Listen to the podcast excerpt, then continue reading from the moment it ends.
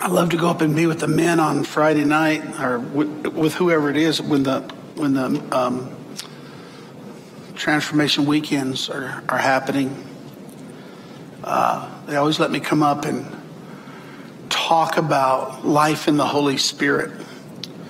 And I'm always amazed because I kind of forget how far we've come, and I kind of forget um, a lot of times how other people think. And so every once in a while, when somebody comes into our group that's not not at all accustomed to us, and uh, they begin to talk uh, and ask me questions that almost sound foreign to me now. And I say that because uh, we we are a people at this church that that we have, we have we have twin values that are central to everything we're doing: the Word of God and the Spirit of God. Word and Spirit. It really is Spirit and Word because Spirit is first. And um, I find so very easily that that that um, that it's very strange when when things that you value at the highest are strange to other people. And uh, so when I talk about the Spirit now, I do it in, in, in highly experiential ways.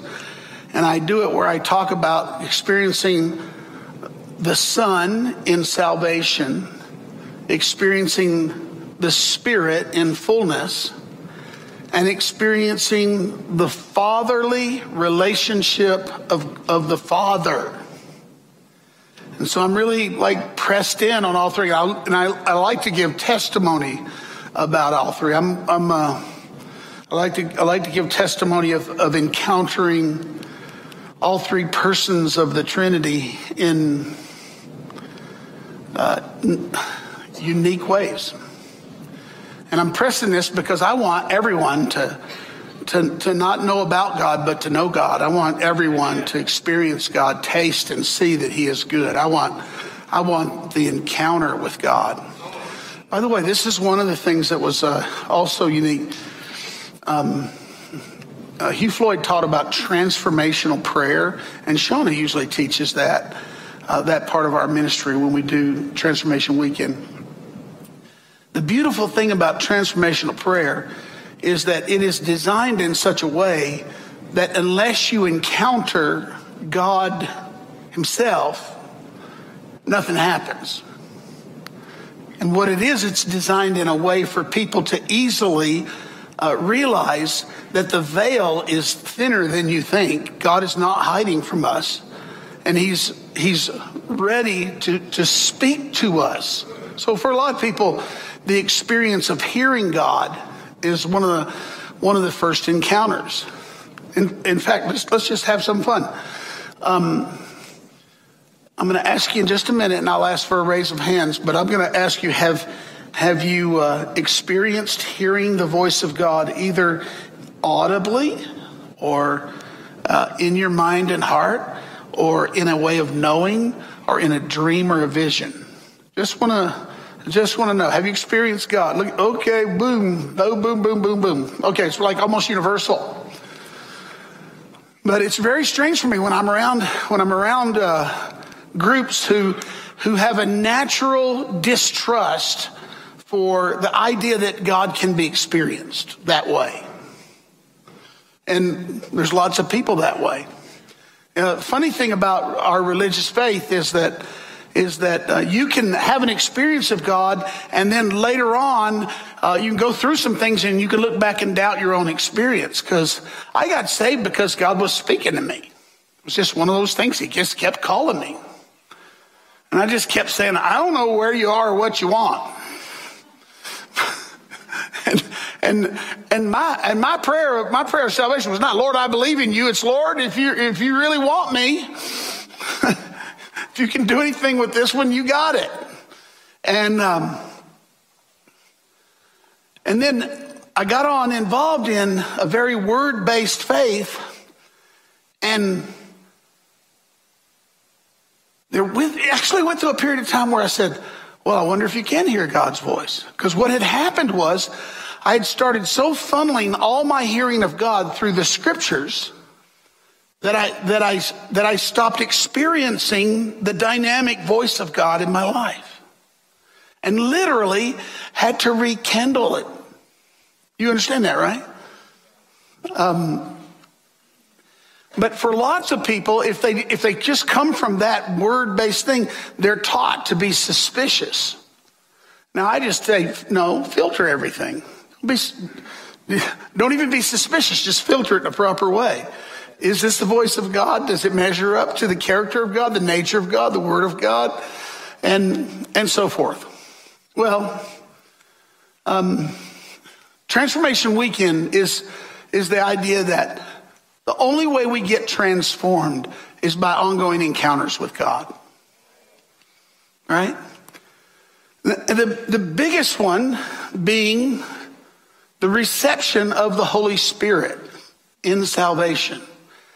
Uh, and I and I do say it that way because so be sure you know I know that you're confessing Jesus as Lord and receiving the Holy Spirit as God come to live in you. And what happens to us is we live in an environment where these things are so common to us that we don't take time to explain them. And then every once in a while, somebody new will come into our midst and they'll go, What are you all talking about? And especially when we use some of our language. Some, some of our language, you know, uh, when you when you say you got wrecked by God, or when you when you say, you know, when you say something like that, people go, "Really?"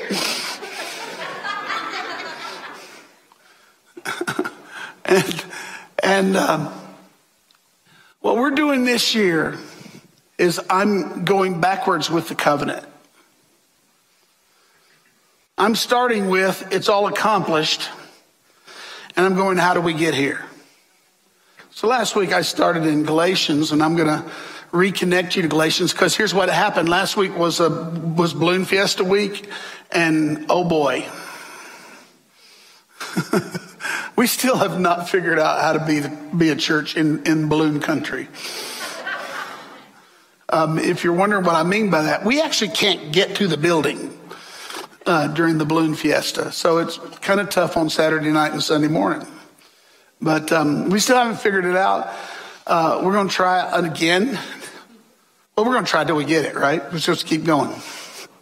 Uh, but anyway, that made us uh, a little bit off kilter. And so you're going to get a little bit of what they got last week. Now, the Spirit and the bride say, Come, is a passage in the book of Revelation. And I'm not going there. I'm going to Galatians and Romans. Because you and I are the people of God. We are the bride of Christ. And we are the representation of Jesus to the world. And I'm going to tell you something. Jesus is going to get himself represented to his world. It's just straight up going to do it. The beautiful thing is that you and I get to get, come to understand that He has chosen to do it in us. He has chosen to temple Himself in us, literally in our bodies, and then in our corporate body. So we're figuring out how to host the presence of God and how to corporately host the gift of God. This is our, this is a big part of our mission. And what I want to say to you is anyone here who is, you feel like yourself that you're experientially impoverished from what you want from God, you're in the right church because we're going we're going to get you there. Because we're going to keep pressing in with that. So let's read Galatians. I'm going to read a few passages. Uh, I'm going to read what I did last week. First, Paul's witness to Galatia. Oh, foolish Galatians, who has bewitched you? It was before, it, it was before your eyes that Jesus Christ was publicly portrayed as crucified. Let me ask you this. Did you receive the Spirit by the works of the law or the hearing of faith. Now, you know, if you know your Bible, you know he's, he's in the debate between the early Jews and the, and the early believers, Gentiles, as to, as to what it meant to follow, to be in the family of God. And so some of them are thinking that in order to be in the family of God, they have to keep the Jewish law. So he's, he's, he's countering that argument. And he's saying, let me ask you, did you receive the Spirit by the law, by keeping the law, or by the hearing of faith? And this is really fun because I'll make this real easy on you. Anyone who hears and believes receives.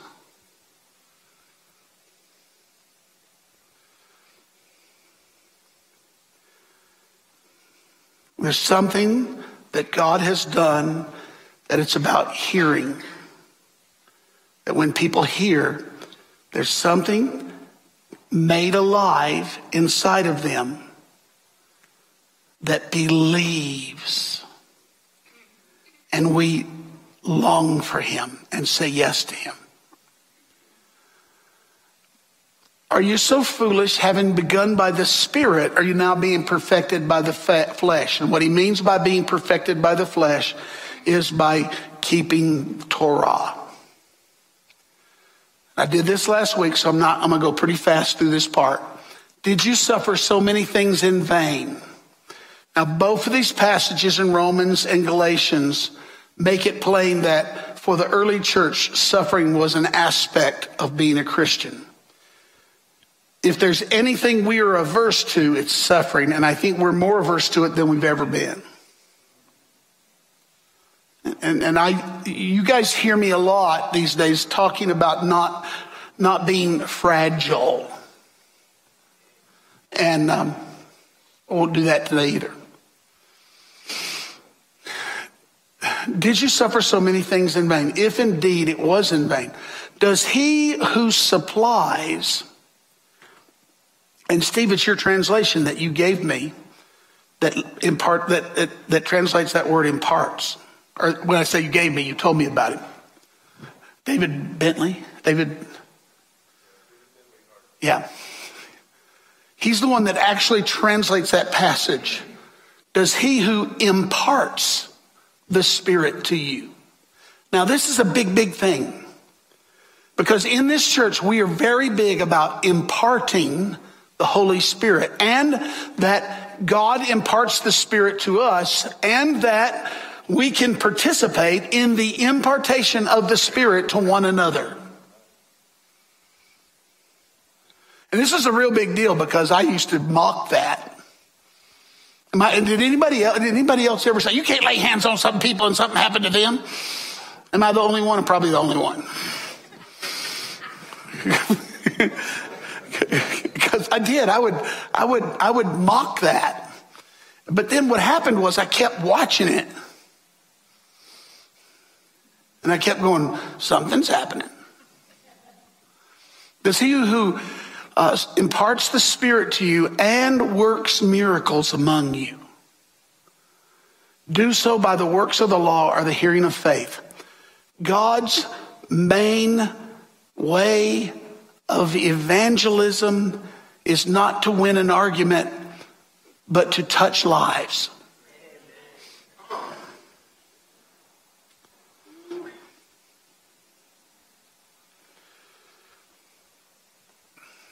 And when we go out and do street evangelism, it's not to do arguments with people. It's to do miracles among people. It's to prophesy. It's, it's to heal the sick and it's to and it's to do acts of mercy and it's and it's to um,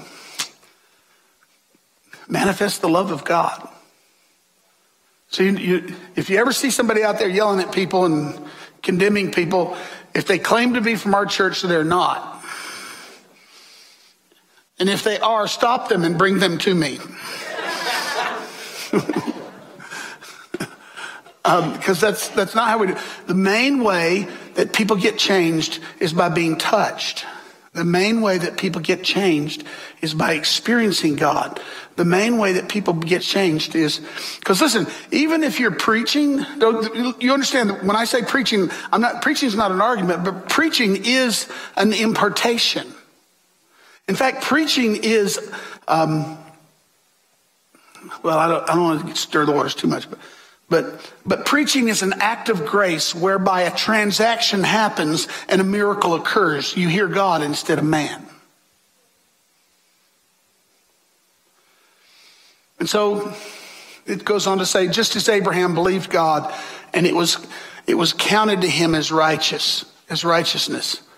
Um, Abraham will be a theme uh, throughout this, throughout this text. And what I did last week was I stopped uh, with this next text. Know then that those who are, that is those of faith who are the sons of Abraham. And, and again, a simple thing, but m- most people may not know it if they don't read their Bible. Uh, a son of Abraham in this context is actually the equivalent of being a son of God. It's actually synonymous. Those who are of faith, who are the sons of Abraham. Abraham is the guy that, which I have fun sometimes because when I'm teaching on the covenant, I say to people, you know, Abraham was not a Jew, right? You do know that, right? he, he was a Chaldean and a pagan. Now, out of him comes the Jewish race. But he was a, he was a pagan and, and he heard the Lord and believed him. And God said, that's what I'm after. That's what I'm after. I'm after somebody who will believe me. And when it says God counted him as righteous, it doesn't mean he counted him as perfect. It means he counted him as family.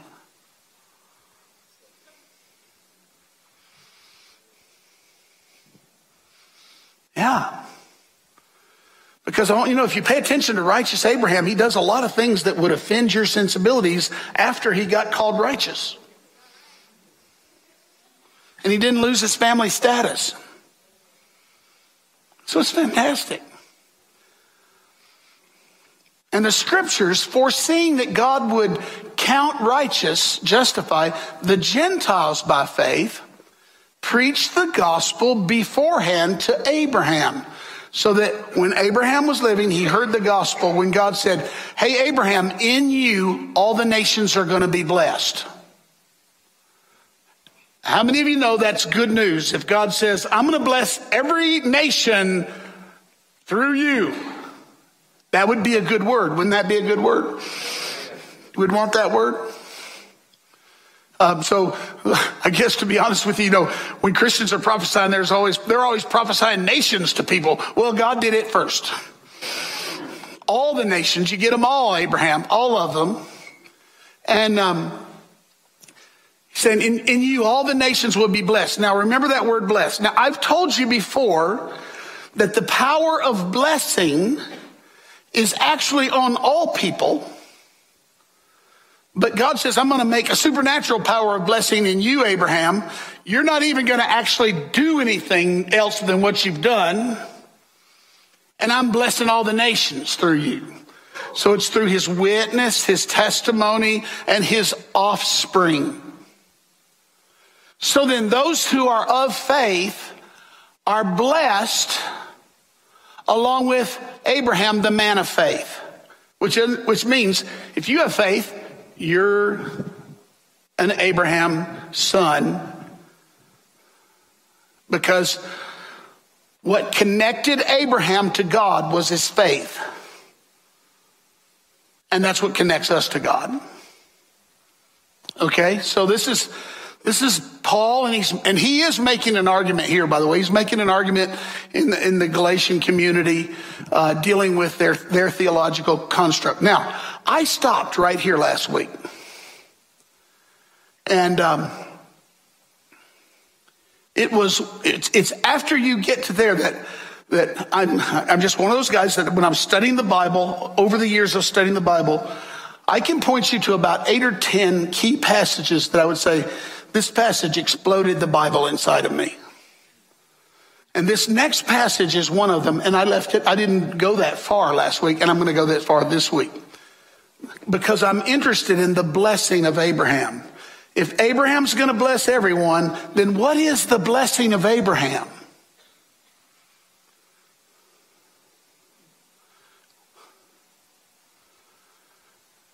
And the scriptures are very explicit about what it is.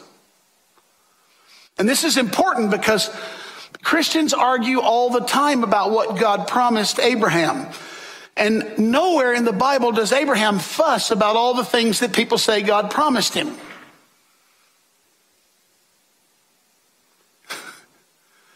But we come to this passage, and Paul interprets what the blessing of Abraham meant. Because people have a whole lot of ideas. And they'll go back to Genesis 12 and Genesis 15 and, and do a lot of arguments. I'm going to tell you something. If you go back to Genesis 12 and Genesis 15, you can't find what Paul's about to say.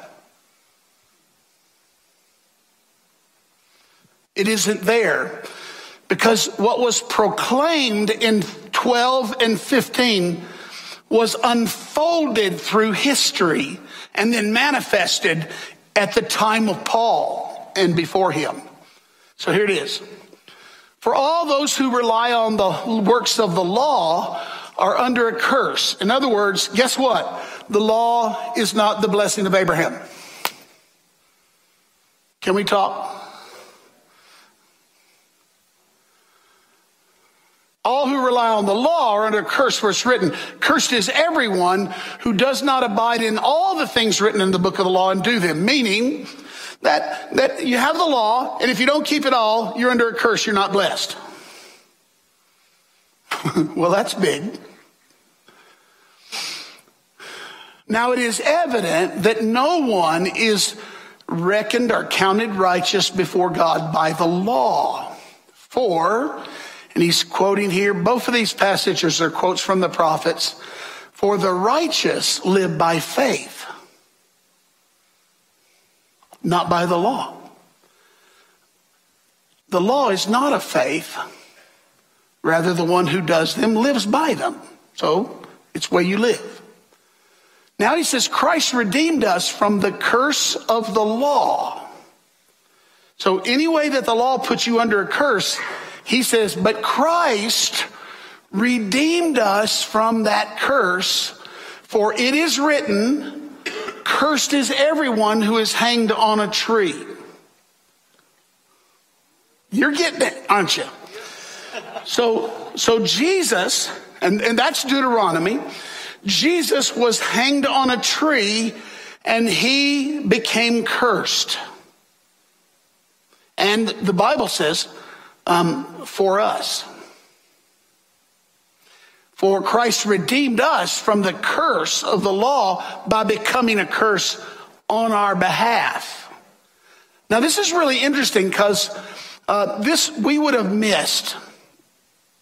And this is one of the reasons Jesus was so offensive to the Jewish people because the Jews knew that their Bible and they knew that if you were hanged on a tree, you were cursed. So one of the diabolical schemes of Satan that played out in, in, in, mankind was when Jesus died by crucifixion instead of dying by the normal Jewish way of a blasphemer by stoning. Stephen would later be stoned, but Jesus was crucified. When he was crucified, it was one of the intentions to get to get the Romans co-opted into this crucifixion thing meant that they would hang him on a tree, and it meant that every Jew would say he couldn't be our he couldn't be Messiah because he's hanged on a tree. He's cursed by God and man. And Paul said, Yeah, that's right. That's what we're bragging about here. Because what Jesus did was remove the curse by becoming the curse for us.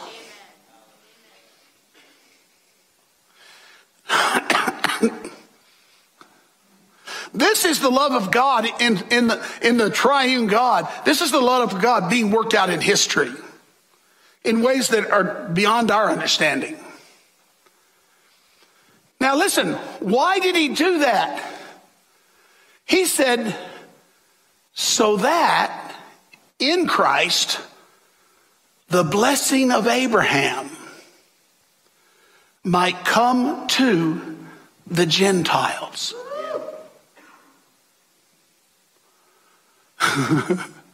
and he explains it so that we might receive the promised Spirit by faith, not by Torah. This is the whole gospel, guys. This is, this is, this is having a gospel. This is the really good news. Get, you get this stuff inside you. So again, I want, I to say what, the reason the Bible says he endured the cross despising the shame was because by being hanged on a tree, he was exposed to be a public shame. He was a disgrace to every Jew. It was, a, it was an ignominious death that no Roman citizen could die. It was reserved for, it was reserved for the worst criminals, the worst betrayers among the Romans, and for uh, the Gentiles. So the Romans eschewed anyone that was crucified. The, the Jews, they, they, they couldn't, oh no, no, that was the, you're cursed. And Paul says, this is why I'm boasting in the cross of Christ. He's an offense and he's a scandal. And he's the glory of God. He's the glory of God. Now, don't miss this because I'm giving you that piece so that in Christ, who is, by the way, Abraham's offspring, that is to say, he's actually in Abraham's family line. So he's the seed of Abraham.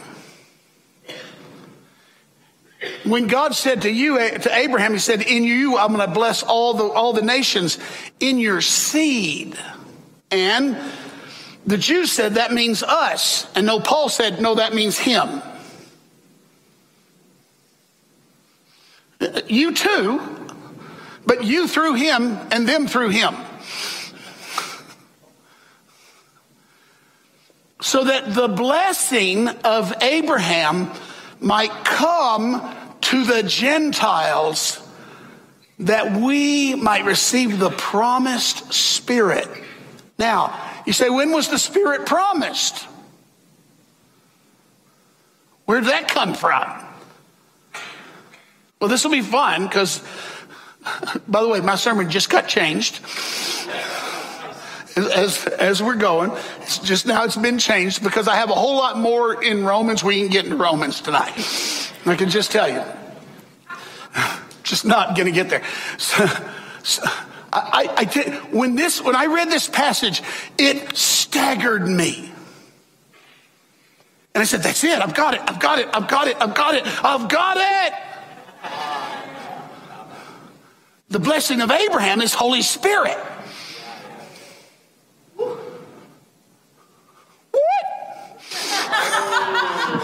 The blessing of Abraham is Holy Spirit. Now, when was it promised? When God promised to bless all the nations. And I told you, go back to those passages, read it. He didn't tell him how. He just told him, here's the promise. I have a promise. I'm going to bless all the nations. What's the blessing? The blessing is, I'm the blessing, God says. Through Abraham, I'm going to give me to all the nations.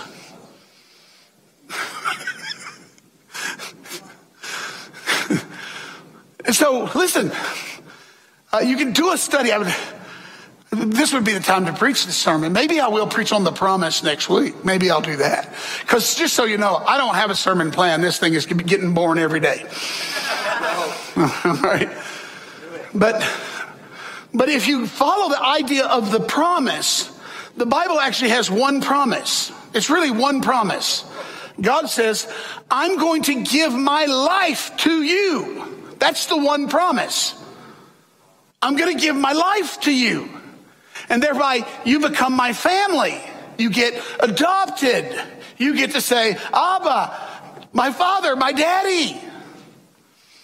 You get to have a really cool relationship with God. This is why one of our projects in this church is to tell people to be so, quit being so miserable about being the children of God. Anytime I see somebody ought themselves and should everybody else, I know they are miserable Christians. because I want you to know sons and daughters don't live that way, they just act like they own the place. Sit on your couch and watch your TV and eat your food. Because they're children, it's their family, it's their house, they own the place. And he goes on to say, You're heirs. Well, we go, Well, we know we'll, we, we do everything. We do this to everything. We say, Well, someday we will do. We always think everything comes when we die. No, everything comes now. Yeah. Everything comes now.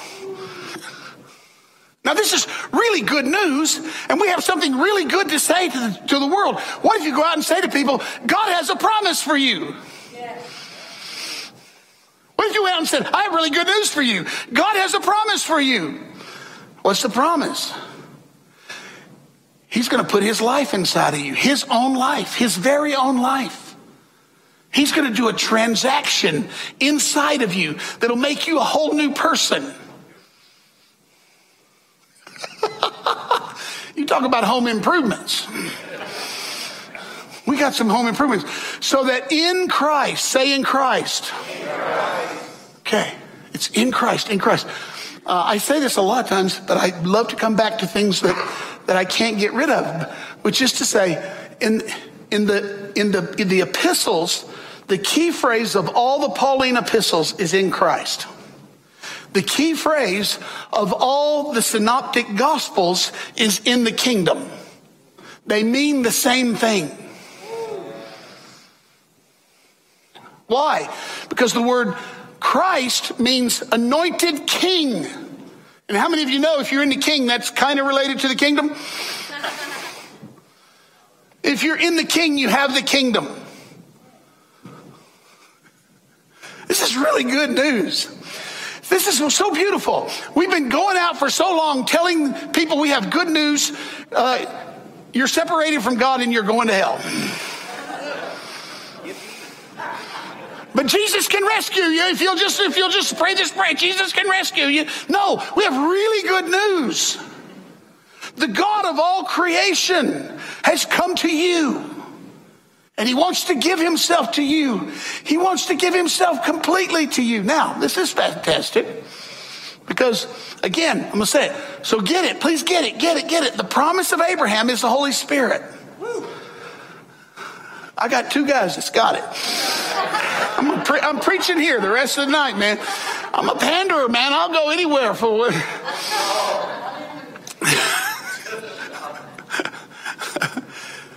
You, you get this. This is you get this tonight, right? Something happened. So a dynamic happened. Faith came by hearing. You're hearing the word of God. It's coming alive inside of you. Say it again. So so that in Christ, in Messiah, yes, the blessing of Abraham. Say it. Might come to the Gentiles, so that we might receive the promised Spirit through faith. Now let's talk about the promise of the Spirit because the promise of the Spirit was always back there, but it became very overt with Jesus himself. Jesus is the one who said he was going to send the Holy Spirit. But, and I don't have these texts up there because now I'm flying. But it's in John when he says, he says, I'm going to send you the promise of my Father. So then you go, well, where did that come from? Because I said, well, it's Jesus himself who promised the Spirit, but it was already a promise when Jesus said it. it was already promised. Said, I'm going to give you the promise of my Father. Well, But remember this all four Gospels and the book of Acts open with a promise. There's one coming. He's going to baptize you in the Holy Spirit.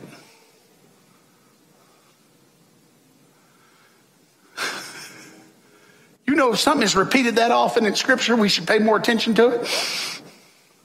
Well, where did that come from? Since we're going backwards, where did that come from? And those of you who have been with me a while know it comes from Ezekiel 36, Jeremiah 31, Isaiah 59, Joel chapter 2. There are four prophets who all four told us that Holy Spirit was coming. Ezekiel, he does it by saying he's going to put a new spirit in you. And then he says, in case you missed this, let me tell you about a valley of dry bones and about them coming alive in the Holy Spirit. I might, I might get the whole year preached tonight. Then you go back to Jeremiah. Jeremiah didn't use the word spirit, but he said, I'm make a new covenant. Not like the covenant with, the, with the, my fathers. A new covenant, I'm going to give you a new heart. Well, you and I know that then Ezekiel interprets the new heart as new heart, new spirit. So it was also a promise of the spirit. Isaiah is a little different. Isaiah just, and Isaiah, oh man, oh, oh, Isaiah. I would never preach all of Job, but I would preach all of Isaiah. Because Isaiah is gospel on page after page after page after page. But I had, I had never seen this. But in, in Isaiah chapter 59, in the last few verses, and here I'm going by, by memory, there's a passage tucked in there and it's, it's about the new covenant in the spirit. It's a promise of the new covenant. And, it, and it's where it says, This is for you and your children. The interesting thing about that passage, and most people never know it, you see, you come to the New Testament and we always look for something that's quoted in the New Testament. And then we run back to our Old Testament and we want to find it exactly quoted. And almost always we get disappointed. Because listen, in the New Covenant, they very often made allusions to passages without quoting them. Because they weren't as stressed out over inerrancy as we are. They, they wanted to get the dump truck unloaded on you. So in the book of Acts, in chapter 2, you go all the way through that marvelous sermon by Peter. And in the last part where Peter says, if you, if you repent your sins, believe on Jesus, you'll receive the Holy Spirit. This is for you and your children and all those who believe through your word, which was where he catches us. Well, all of that, that passage has like nine touch points of connection with Isaiah 59 where Isaiah promises a spirit. And then there's Joel 2, which is quoted in Acts 2. Behold, I'll pour my spirit on. Okay, now I'm back to the good news you have. I'm back to the good news. I'm sending you out there to the world with really good news. Hey guys, did you know Jesus said he was going to pour his spirit out on? What does that mean? That means you can stand in front of somebody and say, that means he'll pour his spirit out on you. God, the God I serve, wants to pour his spirit out on you. And that's where you get brazen and bold. And you say, they say, well, how that happen? Well, I'll pray for you. And then you say, do you believe this? You say, well, how can I believe this? Well, this is what Jesus said he would do. Now you're preaching the gospel. You're bringing Jesus in. And listen, lots of people, but whether you like it, love it, believe it, loathe it, whatever, lots of people have an experience of God and then go discover who He is. How do you know that? Well, most of you all said He spoke to you outside of the Bible. Can we talk? And I just remember the night I cried out to God. That night I went straight to my room, opened my Bible, read my Bible, and went, that's what happened to me, Shazam. that just happened to me. It's right here. And I began to realize this stuff. And the beautiful thing about being a Christian this long is I'm constantly realizing what God has done for me. And all of the experiences of God were not something, listen, ever since I came to know Christ, everything that's happened to me, it's not something new that it never happened to me. It's realizing what happened to me when I received Him and coming into the fullness of it by getting my eyes open. Are you getting this? This is why Paul is constantly praying. Jesus, when he was on the earth, he said, he said, give him eyes to see, ears to hear. He who has eyes and he has ears to hear, let him hear. And, and Paul comes along and says, Lord, let the spirit of revelation come on what? The church. The people who've already received. Why? Because they don't know what they've gotten hold of.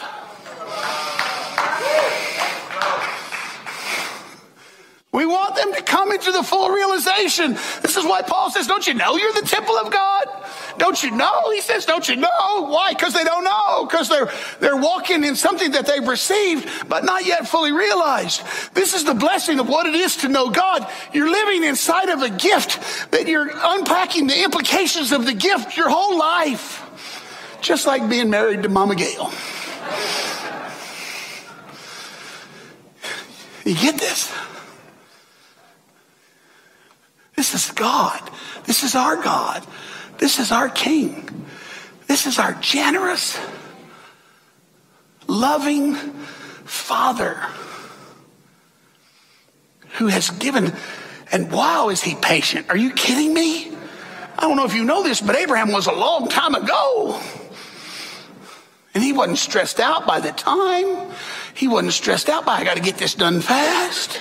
He took his time. He let it be unfolded. He let people come to confusion. He let people not understand.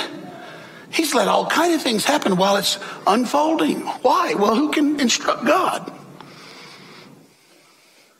So what is he doing now? Something was happening to me in worship tonight as these young people were leading us in worship. You know why I love worship? Because I can hear God a lot of times when I worship.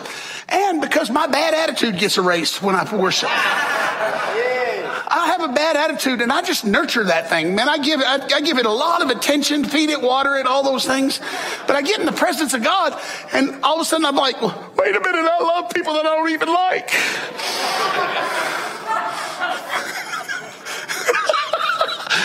That's what church is all about. You get thrown in together with a bunch of people that I don't really like. Oh, I just love you so much.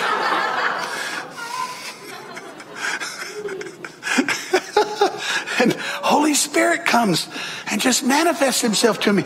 And I was, I was, I was worshiping and suddenly I was seeing the movement of nations a way I've never seen it before. I was like,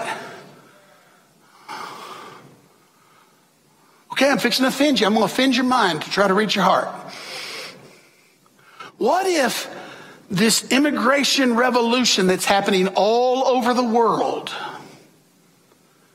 would mean as much to future generations as the immigration originally to this nation meant to the to worldwide evangelism. Did you hear me? What if God displaces whole groups of people that we don't want to see displaced? Because in his glory and his plan, he says, I'll raise up a seed for a generation not yet seen, for a people not yet, who've not yet heard. In other words, calm down. He knows what he's doing. He actually knows what he's doing. And he does it gloriously. Because here we are, Albuquerque, New Mexico, and the blessing of Abraham has come to us has come to us. One pagan Chaldean walking in the wilderness, worshiping the moon and the sun, has an encounter with God. And 4,000 years later, this happens. What? Hallelujah. Who has known the mind of God and who has been his counselor? But here's what you can do you can offer yourself to him. And I've been doing it so much.